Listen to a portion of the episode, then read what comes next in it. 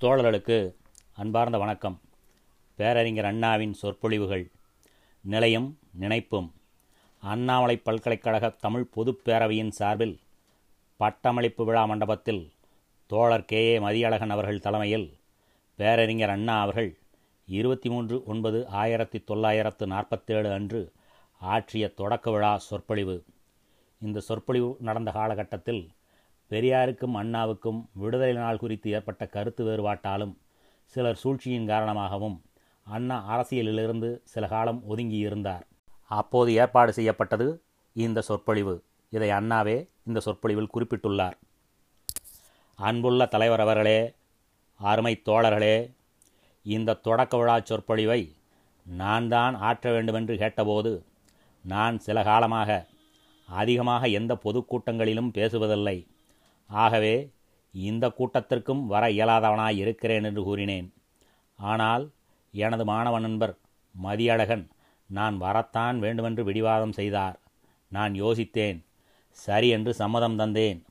காரணம் நான் இந்த விழாவில் கலந்து கொண்டு சொற்பொழிவு ஆற்றுவதன் மூலம் ஒரு சில சந்தேகமான பிரச்சனைகள். அதுவும் என்னை பற்றி சிலர் கொண்ட சந்தேகமான பிரச்சனைகள் தீரும் என்பதேயாகும். நான் பேச ஒப்புக்கொண்டு கொடுத்த தலைப்பு நிலையும் நினைப்பும். இன்று இந்த தமிழ் பொதுப் பேரவையின் தொடக்க விழாவுக்கு தலைமை வகிக்க இருந்த துணைவேந்தர் ரத்னசாமி அவர்கள் சென்னைக்கு சற்று அவசர வேலை காரணமாக சென்று விட்டதால் நண்பர் மதியழகன் தலைமை வகிக்கிறார். சென்னைக்கு சற்று அவசர வேலை காரணமாக போகாமல் துணைவேந்தர் அவர்கள் இந்த விழாவுக்கு தலைமை வகித்திருந்தால் என் நினைப்பு கட்டுப்படும் நிலைமை ஏற்பட்டிருக்கும். ஆனால் நண்பரின் தலைமையில் அந்த கட்டு தளர்த்தப்பட்டிருக்கிறது. நினைப்பை வானலோகம் வரை சஞ்சரிக்க விடலாம் பல்கலைக்கழக விதியை மீறி அன்பு காரணமாக அண்ணாமலை பல்கலைக்கழகத்தில் எனது சொற்பொழிவின் மூலம் சர்க்கார் இப்பொழுது சிந்தனைக்கு இட்டிருக்கும் கட்டுப்பாட்டை குலைத்து விடுவேன் என்றோ அல்லது எனது அரசியல் கருத்தை உங்கள் சொந்தமான கொள்கைக்கு மாறாக மனதில் புகுத்து விடுவேன் என்றோ ஐயப்படத் தேவையில்லை. யார் ஐயங்கொண்டாலும் அச்சங்கொண்டாலும் தமிழ் பொதுப்பேரவையின் உறுப்பினர்களாகிய நீங்கள் அஞ்சமாட்டீர்கள் என்ற திடமான நம்பிக்கை எனக்குண்டு. இந்த தமிழ் பொதுப்பேரவை பேச்சு மேடையை அரசியல் மேடையாக்கி வகுப்புவாதத்தை வாதத்துக்கு அழைத்து நாட்டுப் பிரிவினையை பற்றி பேசி தொடக்க விழாவை நாட்டுப் பிரிவினை நாளாக மாற்ற வேண்டும் என்ற நிர்பந்தத்தில் இல்லாதவன் கொஞ்ச நாளாக அரசியலிலேயே அழுப்பு தட்டியவன் நான். அழுப்புக்கு காரணமான அரசியலை உங்களது அச்சத்துக்குரிய பொருளாக மாற்ற மாட்டேன். சர்க்காரே சிந்தனைக்கு தடை விதித்தாலும் நமது கணம் கல்வி மந்திரி அவினாசிலிங்கம் அடிக்கடி தமது சொற்பொழிவிலே அச்சம் என்ற அச்சரத்தை ஓதி வருகிறார். பல்கலைக்கழகம் உங்களுக்கு அளித்திருக்கும் லட்சணையில் வித் கரேஜ் அண்ட் ஃபெய்த் என்ற வாக்கியம் பொறிக்கப்பட்டிருக்கிறது. ஆதலால் அச்சந்தவர் என்று போதனை புரியும் அவினாசியார் ஆட்சியின் கீழ் தைரியத்தை தனது ஒரு முக்கிய பண்பாக உடைய அண்ணாமலை பல்கலைக்கழகத்தில் பயமறியாத பருவத்திலுள்ள நீங்கள் எதற்கும் பயப்பட தேவையில்லை. பயப்படக்கூடாது. அதுதான் பல்கலைக்கழகத்தின் பண்பாக இருக்க வேண்டும். பயந்தால் பல்கலைக்கழகத்தின் பண்பே பழிப்புக்கிடமாகும் அது பண்பு உயர்த்தப்பட வேண்டும் என்பதற்கு அறிகுறி. ஆனால் அதனால் உங்களுடைய உள்ளத்திலுள்ள கருத்துக்கள் எனது எடுத்துக்காட்டுகளால் மாற வேண்டும் என்பதல்ல.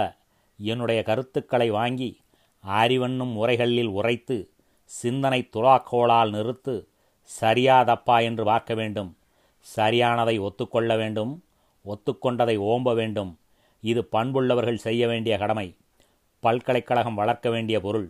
இது எனது சொந்த சார்பிலே நான் உங்களுக்கு சொல்ல விரும்புகிற நல்லுரை. நிலையும் நினைப்பும் என்ற தலைப்பை உங்கள் தொடக்க விழா சொற்பொழிவுக்கு தந்தபொழுது நான் சிந்தித்து பார்த்தேன்.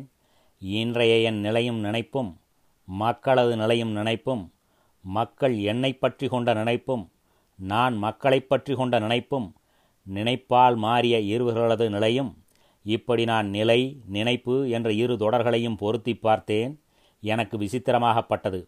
எனவே நிலையும் நினைப்பும் என்ற தலைப்பிலேயே சற்று பேசலாம் என்ற முடிவுக்கு வந்தேன். ஒரு நாட்டின் நிலை அதன் நினைப்பை உருவாக்குகிறது. உன்னத நிலையில் உள்ள நாட்டின் நினைப்பு உயர்ந்திருக்கும்.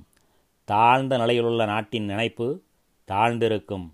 அதாவது நிலை உயர்ந்திருந்தால் நினைப்பும் உயர்ந்திருக்கும். நிலை தாழ்ந்திருந்தால் நினைப்பும் தாழ்ந்திருக்கும். நிலைக்கேற்றபடி நினைப்பு இருப்பதில்லை. மூன்றாவது அடுக்குமாடியில் உழவுகிற தொழிலாளியின் நினைப்பு அவன் நிலை உயர்ந்திருக்கிற அளவு உயர்ந்திருப்பதில்லை. மூன்றடுக்கு மாடிவெட்டை கட்டிவிட்டு அவன் தாழ்ந்த குடிசைக்குள் குனிந்து நுழையும் பொழுது அவன் பிறந்த வேளை மாளிகையில் வாழ்கிறான். நாம் வந்த வேளை குடிசையில் வாழ்கிறோம் என்றுதான் எண்ணிக்கொண்டு நுழைவான். மூன்றாவது அடுக்கு மாடியில் நல்ல பொம்மைகள் அமைப்பான். அந்த பொம்மைகளை அழகுபடுத்துவதில் வர்ணஜாலத்தை காண்பிப்பான். பொம்மைகள் கலைத்திறனை பேசுகிற அளவுக்கு தன் கைத்திறனையெல்லாம் செலவழிப்பான். இவ்வளவும் செய்துவிட்டு அவன் பேசாமல் குடிசைக்குள் குனிந்து செல்வான். தான் ஏன் மாடி வீட்டில் வாழக்கூடாது? ஒரு நிமிடமேனும் அதை பற்றி நினைக்க மாட்டான்.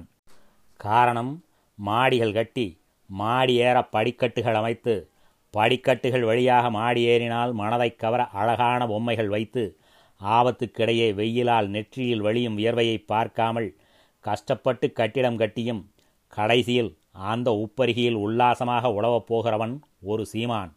அவனல்ல. இந்த உண்மையை தொழிலாளியும் அறிவான். மாடி படிக்கட்டுகளை கட்டும் பொழுது அதன் வழியாக ஏறி உழவப் போகிறவன் வேறொருவன் தானல்ல என்பதை தெரிந்து கொண்டுதான் கட்டுவான். நிலைக்கேற்ற நினைப்பில்லை. திருட்டுத்தனமாக கனி தேடி மரம் ஏறியவனுடைய நினைப்பு எப்படி இருக்கும்? எந்த அளவுக்கு அவன் நிலை உயர்ந்திருக்கிறதோ அந்த அளவுக்கு அவன் நினைப்பும் தாழ்ந்திருக்கும். முதலில் கனிபறித்து பிறகு அவசர அவசரமாக தோட்டத்துக்கு சொந்தக்காரன் வந்து விடுவானோ வந்துவிட்டால் என்ன செய்வானோ என்ற பயத்தில் செங்காய்களை பறித்து அதன்பின் காய்களையும் பறிப்பான். கனி பறிக்கையில் அவனது பாரத்தால் மரம் குலுங்கும் பொழுதெல்லாம் அவன் மனம் பயத்தால் குலுங்கும். அடிக்கடி தோட்டத்துக்குச் சொந்தக்காரன் வந்தால் எப்படி குதித்து எங்கு ஓடுவது என்று நினைப்பான்? அவன் இருப்பது மரத்தின் உச்சியில். ஆனால் அவன் மனம் இருப்பது தரையில். இங்கும் நிலைக்கேற்ற நினைப்பில்லை. காரணம் எப்படி மூன்றாவது அடுக்கு மாடியில் உழவும் தொழிலாளிக்கு அந்த மாடி வீடு சொந்தமில்லையோ? அதுபோல மர உச்சியில் கனி பறிப்பவனுக்கும் அந்த மரம் சொந்தமில்லை. இதே போலத்தான் ஒரு நாட்டினுடைய நிலையும் நினைப்பும். ஒரு நாட்டின் நினைப்பை பார்த்துத்தான் அந்நாட்டின் நிலை மதிப்பிடப்படும். மக்களுடைய நினைப்புகளின் மொத்த கூட்டுத்தொகையே ஒரு நாட்டின் நினைப்பாகும் என்பதை ஒரு கணம் ஞாபகப்படுத்தி கொள்ள வேண்டும். இப்பொழுது இந்தியா எனும் துணைக்கண்டம் அதற்குரிய மக்களால் ஆளப்படுகிறது. இந்தியாவின் தலைவிதியை நிர்ணயிப்பது இந்தியர்களே என்ற நிலை ஏற்பட்டிருக்கிறது.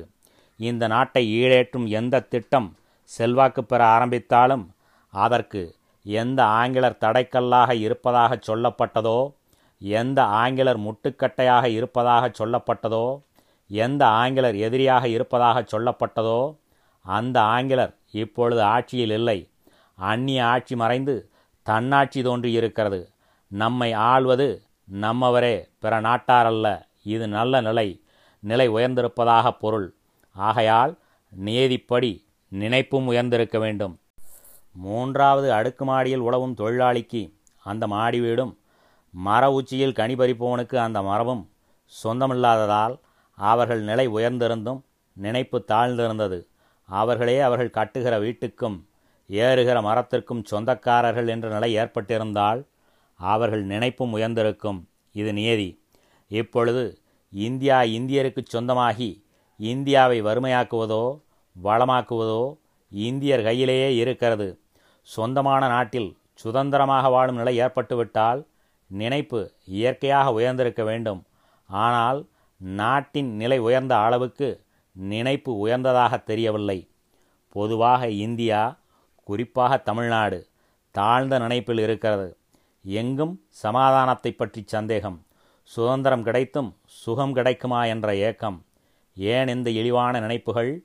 சந்தோஷத்திற்கு பதில் சந்தேகம். வருங்காலத்தை பற்றி நெஞ்சில் ஆசை வளர்வதற்கு பதில் அச்சம் ஏன்? தமிழ்நாட்டில் நிலை உயர்ந்திருக்கிறதா? முதலில் என்னை நானே கேட்டுக்கொள்கிறேன். பிறகு உங்களை கேட்கிறேன்.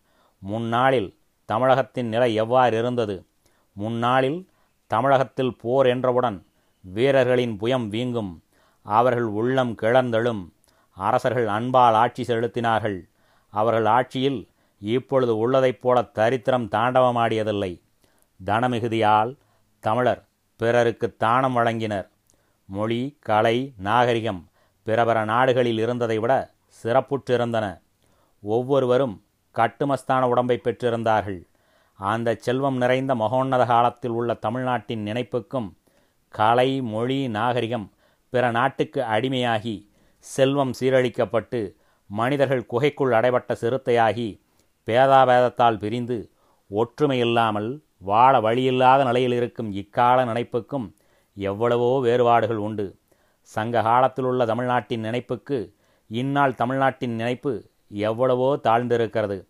எனது வாதத்திற்கு துணையாக அகநானூறு புறநானூறு குறுந்தொகை பட்டினப்பாலை தொல்காப்பியம் ஆகியவைகளை சாட்சிக்கு அழைக்கிறேன். இக்காலத்தில் உழவும் நாசத்தை விளைவிக்கும் நம்பிக்கைகளை அக்காலத்தில் காண முடியாது.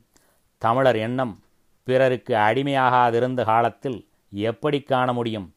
அகநானூறு புறநானூறுகளில் எந்த தமிழ்நாட்டு மன்னனாவது போருக்கு கிளம்பும் பொழுது படை கிளம்பும் முன் யாகம் செய்தானென்றோ பரமசிவத்திடம் பாசுபதம் பெற்றானென்றோ எங்கேயாவது பாடலுண்டா அல்லது படை கிளம்பி எதிரிகளுடன் போரிடும் பொழுதாவது வருணாஸ்திரம் வாயுவாஸ்திரம் மோகனாஸ்திரம் அக்னியாஸ்திரம் ஆகிய அஸ்திரங்களில் எந்த அஸ்திரமாவது எதிரியை வீழ்த்திய போது உதவியதாக எங்காவது பாடல் இருப்பதாக சொல்ல முடியுமா? பின் எப்படி போர் நடந்திருக்கும்? தமிழ் மன்னர்கள் எப்படி வெற்றி பெற்றிருப்பர்? போரென்றதும் வீரர்கள் கூடியிருப்பர் பட்டாளம் அணிவகிக்கப்பட்டிருக்கும் போர் முரசு கொட்டியிருப்பர் வஞ்சிகள் கூடியிருப்பர் பானங்கள் தொடுத்திருப்பர் தூதுவர் சென்றிருப்பர் கொடி இறக்கப்பட்டிருக்கும் அகழிகளை வெட்டியிருப்பார்கள் வாய்க்கால்களை தாண்டியிருப்பார்கள் ஆறுகளை நீந்தியிருப்பார்கள் ஆரண்யங்களை கடந்திருப்பார்கள். அவர்கள் தோல் வீங்கியிருக்கும் கண்கள் சிவந்திருக்கும் வேல் எரிந்திருப்பர் அது எதிரியின் விழாவில் வாய்ந்திருக்கும் வெற்றி கிடைத்திருக்கும் பரணி பாடியிருப்பர். இப்படித்தான் தமிழகத்தில் போர் நடந்ததாக பழம்பெரும் காப்பியங்களில் காண முடியுமே தவிர வேறு விதமாக காண முடியாது. தமிழ் மன்னன் போர் என்று அறிவித்ததும் போர் பிரதானியர் உடைசூழ குரு வந்தார். கொழுமண்டபத்தில் உள்ள மந்திரிகள் மக்கள் அனைவரும் எழுந்து நின்றனர். மன்னன் சிம்மாசனத்திலிருந்து இறங்கி ஓடி வந்து குருவை வரவேற்று ஓர் ஆசனத்தில் அமர வைத்தான். குரு அனைவரையும் ஆசீர்வதித்தார். பிறகு குரு பேசுகிறார் ராஜன் போருக்கு கிளம்புவதாக கேள்விப்பட்டேன். ஆம் குருதேவா அதற்கு தங்கள் அனுக்கிரகம் வேண்டும். ராஜன் அப்படியானால் எந்த பக்கம் படையெடுக்க உத்தேசம்? உத்தேசம் என்ன சுவாமி? தங்கள் உபதேசம் வேண்டும். நாங்கள் படையெடுக்கப் போவது மிதிலாபுரி மீது என்று மன்னன் கூறினான். உடனே குரு யோசித்துச் செய். வடகிழக்கில் வால் நட்சத்திரம் தோன்றியிருக்கிறது. மன்னனுக்கு ஆகாது என்பார்கள். மேலும் இம்மாதம் நவகிரகங்கள் சரியில்லை. திசை மாறி இருக்கின்றன. ஆகையால் போர் தொடங்கும் முன் ஓர் யாகம் நடத்த வேண்டும். அந்த வேள்வி வெற்றிகரமாக முடிந்தால்தான் உமக்கு போரில் வெற்றி கிட்டும் என்று கூறினார். மன்னன் அதற்கு வேண்டிய ஏற்பாடுகளை செய்தான். யாகம் நடந்தது. நெய்யை அக்னியில் இட்டு வேதம் ஓதினர். ஓமப்புகை குழம்பியது. ஆடுகோழி அறுக்கப்பட்டது பிறகுதான் நம் மூதாதையர்களுக்கு போரில் வெற்றி கிட்டியது என்பதாக எங்காவது பாடல்களை காட்ட முடியுமா? அத்தகைய காட்ட முடியாத நிலை தமிழகத்தில் எத்தகைய நினைப்பை தந்திருக்கும்? இயற்கையாகவே நல்ல உயர்ந்த நினைப்புகளை தந்தது. இடைக்காலத்தில் வந்து புகுந்த யாகம் யோகம் மாகாளி திரிசூலம் ஜபமாலை கவண்டலம் ஆகியவைகள் தாழ்ந்த நினைப்பை தந்தன. தமிழர் நிலை தாழ்ந்தது. அயல் நாட்டார் நமது நினைப்பை கேட்டு கேலி செய்கிற அளவுக்கு தாழ்ந்தது. நண்பர் தலைவர் மதியழகன் நான் வருங்காலத்தில் தமிழ்நாட்டின் தூதுவனாக மேல்நாட்டுக்கு செல்ல வேண்டும் என்று கூறினாரே. நான் வேண்டாம். வேறு யாராவது ஒருவர் மேல்நாடு செல்லுகிறார் என்று வைத்துக் கொள்வோம். சென்றவரை பார்த்து மேல்நாட்டார் ஒருவர் ஆம் தோழரே உமது நாட்டில் பேசப்பட்டு வரும் வாயுவாஸ்திரம் எவ்வளவு வல்லமை வாய்ந்தது? அதை எப்படி செய்வது? பிரயோகிப்பது? என்று கேட்டால் நமது தமிழகத்தின் தூதுவர் என்ன பதில் சொல்லுவார்?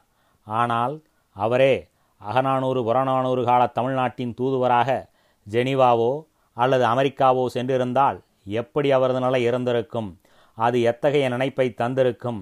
வாயுவாஸ்திரத்தை பற்றிய சர்ச்சை இருக்காது. எனவே எப்படி பதில் கூறுவது என்று இன்றைய தமிழ்நாட்டின் தூதுவருக்கு தோன்றிய பிரச்சனையும் தோன்றியிருக்காது. பெருமிதத்துடன் தமிழ்நாட்டின் வேல்வில்லின் சிறப்பை பற்றியும் வீரத்தை பற்றியும் போர் முறையை பற்றியும் பேசும் நிலை ஏற்பட்டிருக்கும். ஏன் இப்பொழுது அந்நிலை இல்லை?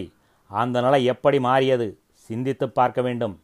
தமிழனுடைய கலாச்சாரம் பழக்க வழக்கம் பண்பு நாகரிகம் யாவும் சங்க காலத்திற்கும் இக்காலத்திற்கும் மாறுபட்டிருக்க காரணம் என்ன? ஆரியர் திராவிடர் பிரச்சனையையே மறந்து யோசித்து பாருங்கள். என்ன பதில்? இன்று ஆரியரும் திராவிடரும் இரண்டர கலந்து விட்டதாக கூறப்படுகிறது. அப்படி கலந்து விட்டதாகவே ஒப்புக்கொள்கிறேன் வாதத்திற்காக. கலப்பதற்கு முன்பு பல்கலைக்கழகத்திலே நீங்கள் படிக்கிற பாடம் ஆரியர் என்றோர் இனம் அல்லது கூட்டம் பன்னெண்டு ஆண்டுகளுக்கு முன்பு ஆசியாவிலிருந்து இந்தியா நோக்கி வந்தது.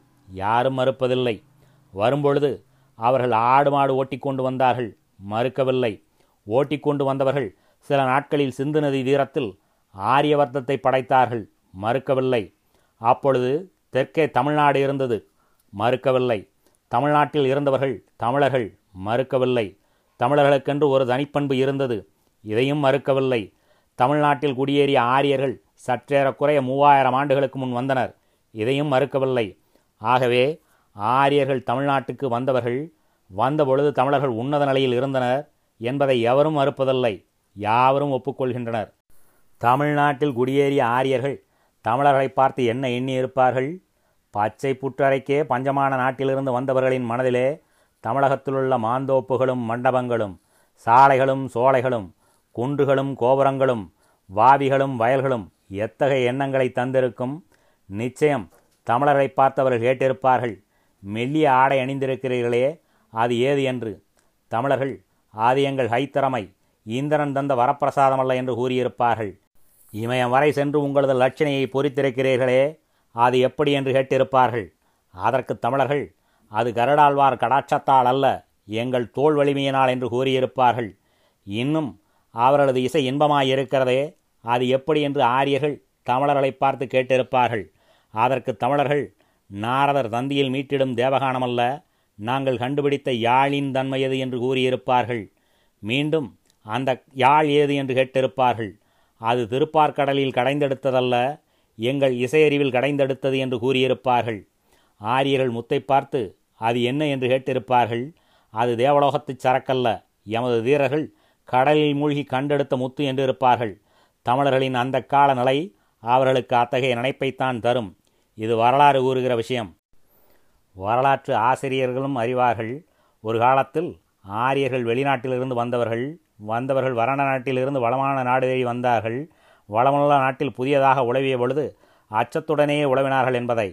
இது வரலாற்றாசிரியர்கள் உங்களுக்கு கற்றுக் கொடுக்கிற பாடம். உங்களுக்கு கற்றுக் கொடுத்தார்களோ இல்லையோ? இது எனக்கு என் வரலாற்று ஆசிரியர்கள் கலாசாலையில் கற்றுக் கொடுத்த பாடம். கற்றுக் கொடுத்த பாடத்தை மறப்பது ஆசிரியருக்கு அறமாகாது. கற்றுக்கொண்ட பாடத்தை மறப்பது எனக்கு அழகல்ல.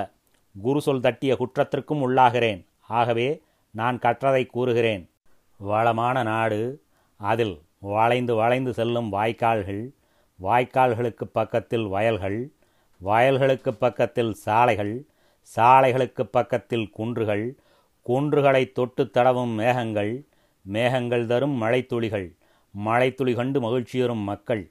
இவைகளை பார்க்கும்போது வெளியிலிருந்து வந்த ஆரியர்கள் என்ன எண்ணியிருப்பார்கள் என்ன எண்ணுவார்கள் என்ன எண்ணியிருக்க முடியும்? சென்னை பட்டப்பகல் மணி பன்னிரண்டு தார் ரோடு இலகி இருக்கிறது ஒருவன் நடந்து செல்கிறான் மற்றொருவன் பக்கத்தில் மடிவேட்டி கட்டிக்கொண்டு மெருகு களையாத காரில் செல்கிறான். காரை பார்த்து நடந்து செல்கிறவன் என்ன நினைப்பான்? நாம் நினைக்க வேண்டாம். நாம் தினம் விதண்டாவாதக்காரர்கள். வேத வேதாந்திகள் உத்தமோத்தமர்கள் என்ன எண்ணுவார்கள்? நாம் நடந்து செல்கிறோம். அவன் பறந்து செல்கிறான். நான் ஒதுங்கி நிற்கிறேன். அவன் என்னை உராய்ந்து கொண்டு காரில் செல்கிறான். அவனும் மனிதன் நானும் மனிதன். அனைவரும் ஆண்டவரின் புதல்வர்கள். அவன் பிறந்த வேளை காரில் செல்கிறான். நான் பிறந்த வேளை நடந்து செல்கிறேன் என்று எண்ணுவார்களா? எப்படி எண்ணுவார்கள்? ஏன் எண்ண வேண்டும்? நடந்து செல்கிறவன் என்ன மாட்டானா? ஏ ஆண்டவனே இருவரும் உனது புதல்வர்கள்தான் இருந்தும் வெயிலின் வேகத்தை தோற்கடிக்க அவனுக்கு கார் சிரமப்படாமல் செல்வதற்கு செல்வம் நான் நடந்து செல்கிறேன். எனக்கு காலுக்கு செருப்பு கூட வாங்க முடியாதபடி தரித்திரம். இது ஏன்? இது மாத்திரம் எண்ணி இருக்க மாட்டான். மேலும் தொடர்ந்து எண்ணி இருப்பான் ரோட்டில் நடந்து செல்கிறவன் காரில் செல்கிறவனை முதலில் பார்த்ததும் ஏக்கப்பட்டிருப்பான். அருகில் வந்ததும் அசூசைப்பட்டிருப்பான். இவன் ஒதுங்கி ஓடும்படி அவன் மோதுவது போல் காரில் வந்தபோது கோபப்பட்டிருப்பான். கோபம். அவனைப் போல் நாமும் ஒரு காரில் செல்ல வேண்டும். முடியுமானால் அவனுடையதை விட ஒரு உயர்ந்த ஊர்தியில் அவனை உராய்ந்து கொண்டு செல்வது போல செல்ல வேண்டும் என்ற எண்ணத்தை கிளறும். அதில் காரில் செல்லுகிறவனை அழிக்கும் வேலையை உருவாக்கும். இது சகஜம். அவன் நிலை அவனுக்கு அத்தகைய நினைப்பை தருகிறது. வளமுள்ள தமிழ்நாட்டை பார்த்து வறண்ட நாட்டிலிருந்து வந்த ஆரியர்கள் தமிழ்நாட்டின் செல்வத்தை பார்த்து இப்படி எண்ணுவதிலிருந்து தப்பியிருக்க முடியாது. பட்டப்பகல் மணி பன்னிரண்டில் சென்னை தார் ரோட்டில் காரில் செல்கிறவனை பார்த்து நடந்து செல்கிற ஏழை எண்ணியதைப் போலத்தான் அவர்கள் தமிழர்களை பார்த்து எண்ணி இருக்க முடியும். அந்த காலம் இருக்கட்டும். அண்மையில் பர்மாவை ஜப்பானியர் வெடித்து கொண்ட பொழுது செல்வமுள்ள பர்மாவை பார்த்து ஜப்பானியர்கள் என்ன எண்ணினார்கள் என்ன எண்ணியிருப்பார்கள் என்ன எண்ணியிருக்க முடியும்? பர்மா அரிசியை பார்த்ததும் இது நல்ல அரிசியாக இருக்கிறதே. உங்களுடைய நெற்களஞ்சியங்களை காட்டுங்கள் என்று இருப்பார்கள். வெள்ளியை பார்த்ததும் உங்களுடைய இரும்பு பெட்டியை காட்டுங்கள் என்று இருப்பார்கள். பயந்த வர்மியர்கள் தங்கள் நெற்களஞ்சியங்களையும் இரும்பு பெட்டிகளையும் ஜப்பானியர்களுக்கு காட்டியிருப்பார்கள். காட்டத் தவறியவர்களை ஜப்பானியர்கள் சுட்டு தள்ளியிருப்பார்கள். இதுதான் நடந்திருக்கும். இதேபோல்தான் சற்றேறக்குறைய மூவாயிரம் ஆண்டுகளுக்கு முன் தமிழ்நாட்டை பார்த்ததும் ஆரியர்கள் எண்ணியிருப்பார்கள். வளமுள்ள நாடும் அதில் வளைந்து வளைந்து செல்லும் ஆறும் அதற்கு பக்கத்தில் வயல்களும் இருக்க கண்ட ஆரியர்கள் அத்தகைய செல்வமுள்ள நாடு தங்களுக்கில்லையே என்று ஏங்கியிருப்பார்கள்.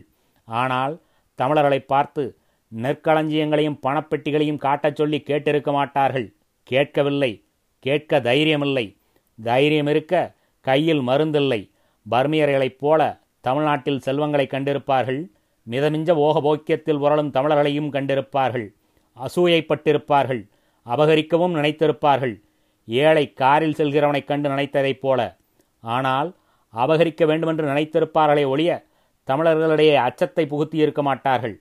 அதாவது நெற்களஞ்சியங்களை பணப்பெட்டிகளை பத்திர பீரோக்களை காட்டத் தவறிய பர்மியர்களை ஜப்பானியர்கள் சுட்டு வீழ்த்தியதைப் போல தமிழர்களை ஆரியர்கள் சுட்டு வீழ்த்தவில்லை. சுட்டு வீழ்த்தவில்லையே தவிர தமிழர்களது நெற்களஞ்சியங்களையும் பணப்பெட்டிகளையும் கண்ட ஆரியர்கள் அவைகளை அபகரிக்கச் சூதான திட்டமிட்டார்கள். ஜப்பானியர்களுக்கும் ஆரியர்களுக்கும் எண்ணியதை நிறைவேற்ற கடைப்பிடித்த மார்க்கங்களிலே வேறுபாடு இருக்கலாமே ஒழிய எண்ணிய எண்ணங்களில் இம்மியளவும் மாறுபாடு இல்லை. அந்த விபரீத எண்ணங்களின் விளைவுதான் தமிழகத்தின் கானகங்களில் கங்கைக்கரையில் உளவியர்களின் கூட்டம் யாகம் ஓமப்புகை வேத ஒளி கேட்கும் நிலை முதலியன தோன்றியன. தமிழில் ஆரியம் கலந்தது தமிழகத்துடன் ஆரியாவர்த்தம் ஐக்கியமானது. பிறகு கேட்க வேண்டுமா? பாசறைகளுக்கு பக்கத்தில் பர்ணசாலைகள் அரண்மனைகளுக்கு பக்கத்தில் ஆசிரமங்கள் மன்னர்களுக்கு பக்கத்தில் மாடல மறையவர்கள் என்ற நிலை ஏற்பட்டது. தனிநிலை கெட்டது. நிலை கெடவே நினைப்பும் கெட்டது. அயல் நாட்டார் கண்டு கேலி செய்கிற அளவுக்கு கெட்டது. இப்பொழுது நீங்கள் கேட்கலாம் ஆரியர்கள் தமிழ்நாட்டிற்கு வந்தபோது தமிழர்களுக்கு தனிப்பண்பு இருந்ததாக கூறினீர்களே அந்த தனிப்பண்பு ஜீவித்திருக்க முடியாமல் போனதற்கு காரணம் என்ன? அயல் நாட்டார் தங்களுடைய நினைப்பைக் கண்டு கேலி செய்கிற அளவுக்கு தமிழர்கள் தங்களுடைய தனிப்பண்புகளை ஏன் பார்த்து கொண்டிருந்தார்கள் என்று நான் உங்களுக்கு கூற ஆசைப்படுகிறேன். நிலைக்கு தக்கவாறு பண்பும் மாறும். செல்வம் உயர்ந்திருந்தால் மனப்பண்பு உயர்ந்திருக்கும். எளியவரை கண்டால் இரக்கம் காட்டச் சொல்லும். மனதிலே தாராளம் இருக்கும். பேச்சிலே பெருமிதம் தோன்றும். எடுத்துக்காட்டாக மாலை நேரம் ஒரு வாலிபன் தன் நண்பர்கள் புடைசூழ நன்றாக சாப்பிட்டு விட்டு காப்பி கிளப்பிலிருந்து வெளியில் வருகிறான் என்று வைத்துக்கொள்வோம் வருகிற வாலிபனை பார்த்து ஒரு விச்சைக்காரன் சாமி காலனா காசு சாமி என்று கேட்பான். உடனே வாலிபன் ஒரு அணாவை வீசி எறிவான். பீடாவை போட்டுக்கொண்டே இன்னும் கொஞ்ச தூரம் சென்றவுடன் வாலிபனை பார்த்து இன்னொரு பிச்சைக்காரன் ஐயா என்று கையை நீட்டுவான். இல்லை எனாமல் காலனா காசு கொடுப்பான். இன்னும் கொஞ்ச தூரம் சென்றவுடன் அதே வாலிபனை பார்த்து மற்றொரு பிச்சைக்காரன் ஐயா என்றால் சி போ போடானா போ என்று கூறிவிட்டு தன் நண்பர்களை பார்த்து nowadays I don't agree with the figure problem sir என்று சொல்லுவான். கொஞ்ச நேரத்தில் ஒரு வாலிபனுடைய உள்ளம் மாறக் காண்கிறோம். முதலில் காலனா கெட்ட பிச்சைக்காரனுக்கு ஒரு அணாவை வீசி எறிந்த அதே வாலிபன் தான் மூன்றாம் தடவையாக பிச்சைக்காரனை சந்தித்தபோது சீ போடா என்று ஏசுகிறான். காரணம் காபி கிளப்பை விட்டு வெளிவந்ததிலிருந்து இருந்த ஆனந்தம் மாறி கையில் காசு குறைய ஆரம்பித்தவுடன் வழக்கமாக அவனுடைய மனம் மாத்திரம் என்ன எவனுடைய மனமும் அந்த நிலையில் அப்படி மாறித்தானே ஆகும். சாதாரண ஒரு பணக்கார வாலிபனுடைய நிலையே இப்படி என்றால் போக போக்கியத்தில் புரண்ட தமிழர்களுடைய நிலை எப்படி இருந்திருக்கும்? செல்வத்திலே புரண்ட தமிழர்களின் நினைப்பு முதலில் ஆரியர்களை கண்டதும் காபி கிளப்பை விட்டு முதலில் உல்லாசமாக வெளிவந்த வாலிபனுடைய நினைப்பைப் போலவே இருந்தது. தமிழகத்திலே செல்வத்திற்கு என்ன குறைவு? கடலிலே முத்து சுரங்கத்திலே தங்கம் காட்டிலே அகில் நஞ்சை புஞ்ச வெளிகளிலே நெற்களஞ்சியங்கள் பாசறைகளிலே போர்க்கருவிகள் கையிலே செல்வம் மனதிலே தாராளம். இவ்வளவையும் பெற்றிருந்த தமிழர்கள் எளிய நிலையிலிருந்த ஆரியர்களைக் கண்டு இறக்கப்பட்டார்கள் தாராளமாக தனத்தை அள்ளி அள்ளி அவர்களுக்கு கொடுத்தார்கள். தாங்கள் தரித்திரராகி விடுவோம் என்பதை மறந்தார்கள். அவர்கள் தத்துவங்கள் நினைப்புகள் நம்பிக்கைகள் ஆகியவைகளுடன் தமிழர்கள் நினைப்பு கலந்தால் என்னவாகும் தங்கள் தனிப்பண்பு என்பதை பற்றி அலட்சியமாக இருந்தார்கள். கவலைப்படவில்லை. தானம் தொடர்ந்து நடந்து வந்தது. ஆரண்யங்களிலும் சாலை ஓரங்களிலும் கோபுர வாசலிலும் வாழ்ந்து வந்த ஆரியர்கள் மாட வீதியில் குடியேற ஆரம்பித்தார்கள். எங்கும் ஓமப்புகை வேத ஒளி பரவியது. தமிழர்களின் தனமும் குறைந்தது. தனிப்பண்பும் கெட்டது.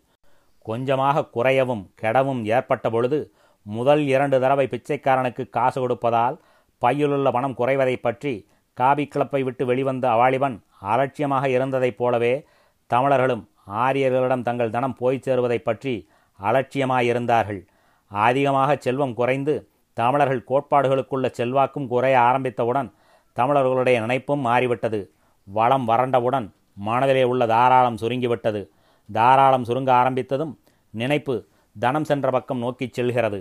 தமிழர்கள் எப்படி தரித்திரரானோம் என்று தங்கள் மனத்தை தாங்களே கேட்டுக்கொள்கிறார்கள் அந்த விசாரணையின் தீர்ப்புத்தான் பிரெஞ்சுக்காரர்கள் படையெடுப்புக்கு முன் பிரிட்டிஷார் படையெடுப்புக்கு முன் டச்சுக்காரர்கள் படையெடுப்புக்கு முன் போர்த்துகீசியர்கள் படையெடுப்புக்கு முன் ஆப்கானியர் படையெடுப்புக்கு முன் அராபியர் படையெடுப்புக்கு முன் மாவீரன் அலெக்சாண்டர் படையெடுப்புக்கு முன் இந்தியாவின் வடமேற்கு கணவாய் வழியாக வந்த ஆரியர்கள் தமிழ்நாட்டில் குடியேறிய காலந்தொட்டு தமிழகம் சீன திசை அடைந்தது. அடைந்திருக்க வேண்டும். அவர்கள் களப்பால்தான் தமிழ்நாட்டின் நிலை தாழ்ந்தது. நினைப்பும் தாழ்ந்தது என்று வரலாற்றில் இல்லை. ஆனால் ஆரியர்கள் சிந்து நதி தீரத்திலிருந்து தெக்கானம் நோக்கி வந்தபோது தமிழகத்தில் செல்வம் கொளித்திருந்தது.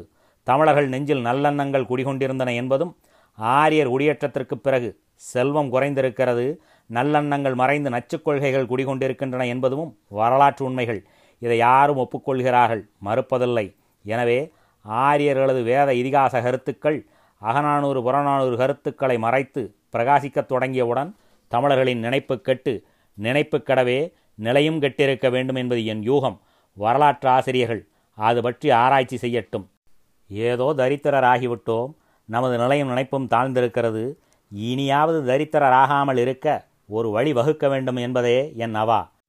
பழங்கால தமிழகத்தை பற்றி அதன் சிறப்பை பற்றி அதில் வாழ்ந்த தமிழர்களின் வாழ்க்கை முறையை பற்றி காதலை பற்றி பண்பை பற்றி இன்று நாட்டின் பெரும் பகுதியினரான பாமர மக்களுக்கு தெரியாது. பல்கலைக்கழகத்தில் படிக்கும் ஒரு சிலருக்குத்தான் தெரியும். தெரிந்த நம் நெஞ்சில் மீண்டும் தாழ்ந்த தமிழகத்தை உயர்த்த வேண்டும் என்றும் இன்று மக்கள் மனதில் படிந்திருக்கும் மூட நம்பிக்கைகளுக்கு மாறாக தமிழ் பண்பாட்டிற்கு உகந்த கருத்துக்களை குடியேற்ற வேண்டும் என்றும் நினைப்புகள் தோன்றியிருக்கின்றன.